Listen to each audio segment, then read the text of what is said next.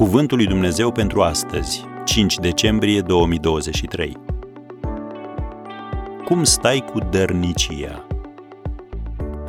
Fiecare din voi să pună deoparte acasă ce va putea, după câștigul lui. 1 Corinteni 16, versetul 2.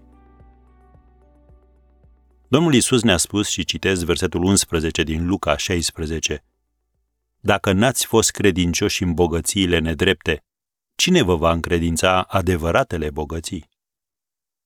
Cu alte cuvinte, dacă nu ești credincios față de Dumnezeu cu banii tăi, El nu-ți va încredința binecuvântări mai mari. Ce înseamnă să fii credincios cu banii tăi?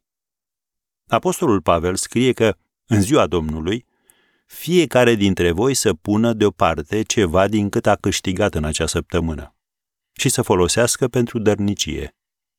Suma depinde de cât te-a ajutat Domnul să câștigi.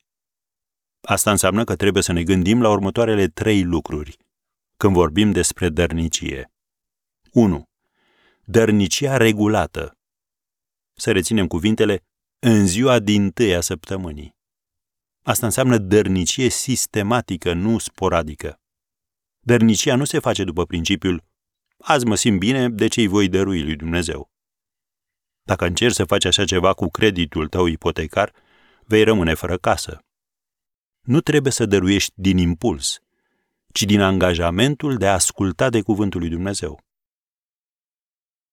Un alt lucru de reținut. Dărnicia este planificată. Fiecare din voi să pună deoparte acasă ce va putea după câștigul lui.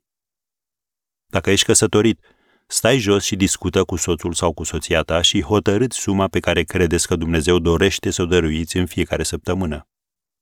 Dacă nu faci planuri, nu vei dărui cu consecvență. Și în al treilea rând, dărnicia este proporțională. Fiecare din voi să pună deoparte după câștigul lui. Dacă Dumnezeu te binecuvântează pe plan financiar, trebuie să te gândești să-ți mărești dărnicia. Trebuie să-i înapoiezi lui Dumnezeu un procentaj din ce te ajută El să câștigi. Și când faci lucrul acesta, El promite că îți va da binecuvântări din belșug.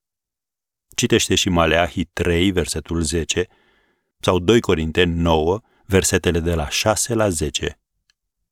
Așa că dăruiește cu bucurie și vei fi iubit de Dumnezeu.